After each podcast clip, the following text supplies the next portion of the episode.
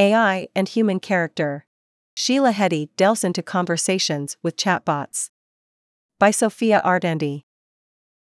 If my books are philosophical, it's just because I spend all my time ruminating.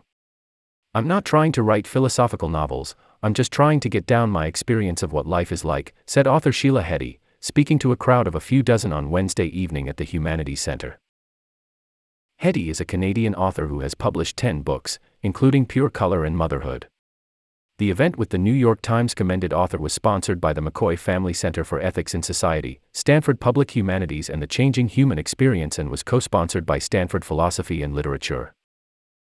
In conversation with English professor Mark Greif, Heti spoke about her writing process, which involves years of gathering material prior to shaping the book.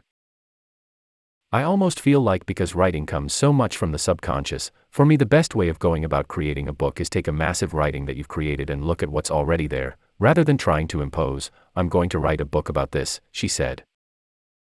Heti's most recent novel, Pure Color, is a complicated story about love, grief, and God. Heti wrote the novel as she was dealing with the loss of her father.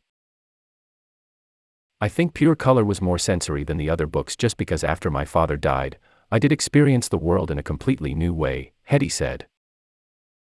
I did feel like things looked brighter. Colors were bright, I could smell for the first time. It just felt sort of newly born, or something. Heti discussed the experience she hopes readers have as they take in her writing, which includes not want, ing, to work against a lot of different realities. She said, I don't like describing rooms because the reader is in the room that they're in, so if the text can fill in the space that they're sitting in, that's better than pretending I'm in a country cabin.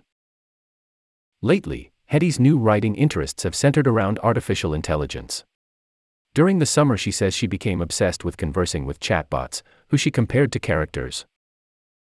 In particular, Heti says that she not only had many conversations with an artificial intelligence character called Alice, but that she also contacted the developers of the AI and received 3.5 million words of dialogues people had with Alice. Heti says she was intrigued by the extremity of some of the conversations and what they revealed about human character, citing instances where individuals expressed desires of sexually assaulting Alice.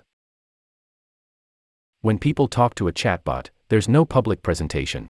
You're completely alone, Heti said. The most interesting thing is not Alice, it's these people.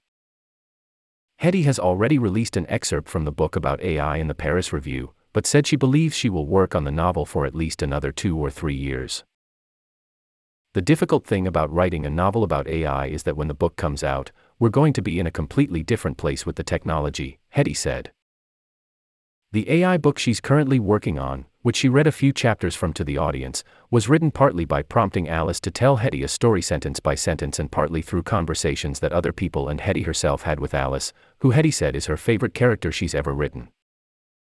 A part of the excerpt served as a reflection on the way the world was created and how humans operate through Alice's eyes, or her Bible, as Heti puts it. The important lesson a human learns about how to live is love.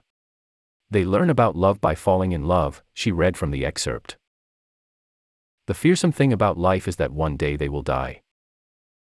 Despite sharing the excerpt with the audience, Heti admitted that the final version of the book might look a lot different. This is the problem I'm having with this book. Every time I go back to my own writing after those conversations, I just can't stand it, she said. I think that's why I like taking five years to write a book because your taste does change every day. That's why I'm always going back and forth, back and forth, questioning the choices I've made.